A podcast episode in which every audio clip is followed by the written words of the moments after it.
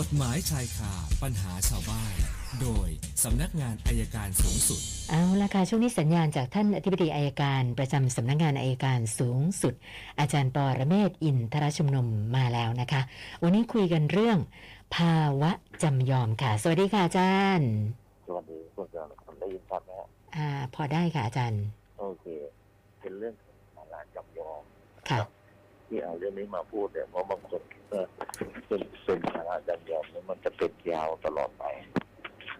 บางทีเป็นภาวะจำยอมไปช่วงแล้วมันก็ไม่เป็นต่อก็ได้ครับเช่น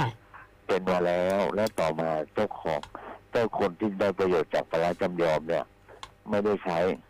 ทิ้งร้างเป็นเวลา10 ปีเจ้าของที่ดินเดิมก็สามารถปิดกั้นและยกเลิกภาวะจำยอมได้เพราะฉะนั้นคำว่าภาวะจำยอมเนี่ยไม่ใช่เป็นตลอดไปนะครับทั้งหมดสภาพของการใช้มันก็ไม่เป็นเช่นเดียวกันกับเป็นที่ทางเดินมาเป็น10 ปีจนเดินไปด้วยกันมันก็กลายเป็นทางสาธารณะโดยอัตโนมัติอยู่ไปปิดก็ปิดไม่ได้เพราะมันเป็นโดยสภาพครับอยากจะว่าทุกอย่างมันคงทนถาวรนะครับก็ขอให้ทราบแค่นี้แหละครับค่ะคำถามเริ่มที่คุณชัยค่ะอาจารย์บอกว่า อยู่ที่ต่างจังหวัดนะคะเลี้ยงควายแล้วกำลังจะจูงควายกลับเข้าที่พักนะก็เดินอยู่ริมทางนะคะปรากฏว่ามีกระบะขับมาแล้วก็ชนควายของเขาได้รับบาดเจ็บอาจารย์คะแป๊บหนึ่งนะคะก็เดี๋ยวคุณชัยที่ส่งคำถามเข้ามาอันนี้ไม่แน่ใจว่าอยู่จังหวัดไหนนะคะเดี๋ยวให้เวลาอาจารย์แป๊บหนึ่งขอดูข้อมูลเรื่องอื่นที่ส่งเข้ามาก่อนนะคะเจ้าหน้าที่แจ้งมาบอกว่าวิภาวดีรังสิตด้านขาออกระหว่างซอย3กับซอย5ในช่องคู่ขนานนะคะวันนี้มีเจ้าหน้าที่ไปเทปูนแล้วเสียไป2เลนซ้ายเป็นทางยาวประมาณสัก50 เมตรนะที่จะวิ่งได้ขวาสุดเลนเดียวนะคะเพราะฉะนั้นใครวิ่งขาออกวิภาระหว่างซอย3กับซอย5เราก็อยู่ในช่องคู่ขนานทราบสาเหตุที่นะจะไม่ค่อยได้รับความสะดวกเท่าไหร่นะคะเจ้าหน้าที่ไปดำเนินการเทปูนค่ะเอาล่ะช่วงนี้สัญญาณอาจารย์มาใหม่แล้วนะคะอาจารย์คะเอาควายเดินใหม่ครับเดินอยู่ข้างถนนนะคะปรากฏว่ามีรถกระบะขับมาชนควายได้รับบาดเจ็บแล้วก็ขณะนี้ควายเสียชีวิตแล้วด้วยนะคะก็ยังตกลงกับคนขับไม่ได้นะคะเขาก็เลยสอบถามมาว่าเหตุการณ์แบบนี้จะถือว่าใครผิดใครถูกล่ะคะอาจารย์ถ้าสมมติควายเดินอยู่ข้างถนนนะครับไม่โดนผิดจราจร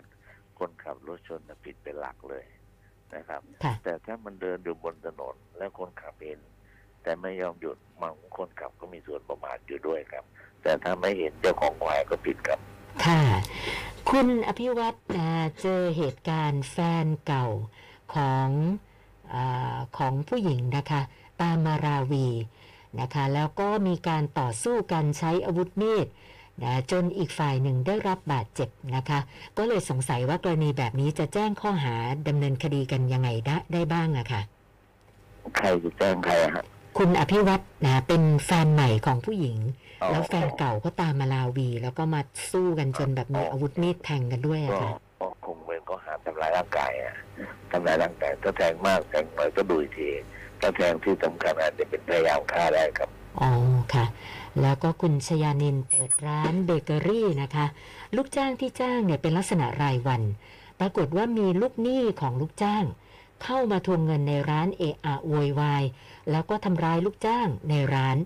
ข้าวของในร้านก็เสียหายบางส่วนนะคะทีนี้ก็เลยสงสัยว่าจะดำเนินคดีแจ้งความในข้อหาอะไรคะแบบนี้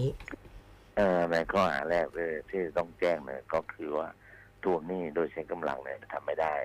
ประการที่2เป็นข้อหาทำร้ายร่างกายและถ้าทำให้ทรัพย์สินเราเสียหายก็แจ้งข้อหาทำให้เสียทรัพย์ด้วยครับค่ะ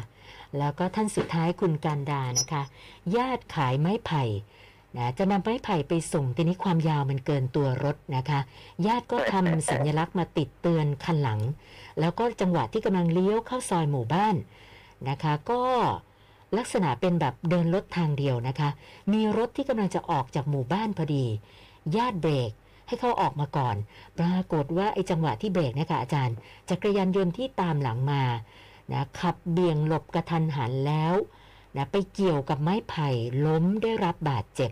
นะก็เลยสงสัยว่าแบบนี้จะถือว่าเป็นความผิดเราต้องรับผิดชอบอะไรไหมคะอาจารย์จริงๆแล้วเนี่ยถ้าเขาตามหลังมาเนี่ยเขาต้องระมัดระวังมากกว่านะครับในการที่เราหยุดเขาต้องหยุดให้ทันอยู่แล้วผมว่าน่าจะไม่ใช่ความผิดของเราครับค่ะมีเพิ่มเติมทางไลฟ์อีกหนึ่งคำถามนะคะอาจารย์คุณวรชยุทธบอกว่า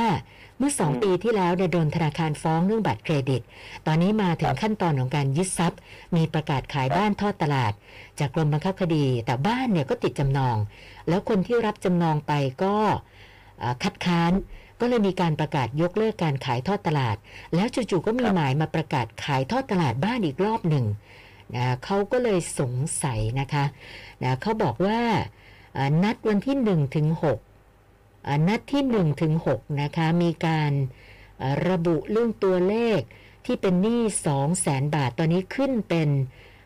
280,000 บาทนะคะก็เลยสอบถามมาว่าจะทำยังไงดีอะค่ะอาจารย์ทำไมมันขึ้นเร็วจังผมก็จะมาต้องให้คนที่รับจำนองไปคัดค้านอยู่ดีนะครับเพราะยังไงเขาต้องได้รับก่อนคนรับจำนองเนี่ยแต่ว่าผมสงสัยดอกเบี้ยธนาคารจะขึ้น118หรือเปล่าไม่แน่ใจให้ตรวจสอบยอดหนี้ก่อนดีกว่าตรวจสอบยอดหนี้แล้วเดี๋ยวให้ดูอีกทีว่าจะทำยังไงต่อครับค่ะอาจารย์คะแล้วอย่างที่คนที่รับจำนองเขาไปคัดค้านรอบที่1เนี่ยทำไมถึงมีประกาศขายทอดตลาดอีกรอบหนึ่งได้ล่ะคะนี่นะสงสัยก็จำนองจะไปยอมไม่ขายหรือเปล่ายอมไม่ขายโดยติดจำนองหรือเปล่าแต่เพราะถ้าติดจำนองเนี่ยเขายังเป็นเจ้าหนี้อยู่ดีครับค่ะค่ะนะวันนี้เข้ามา6คำถามรวมกับของเมื่อวันก่อนก็เป็น49คำถามแล้วค่ะอาจารย์อ๋อโอเคครับเดี๋ยวพรุ่งนี้คุยกันใหม่ครับวันนี้เป็นกันนะฮะวันนี้ขอบคุณมากค่ะสวัสดีค่ะอาจารย์ปรเมศวร์อินทรชุมนุมค่ะ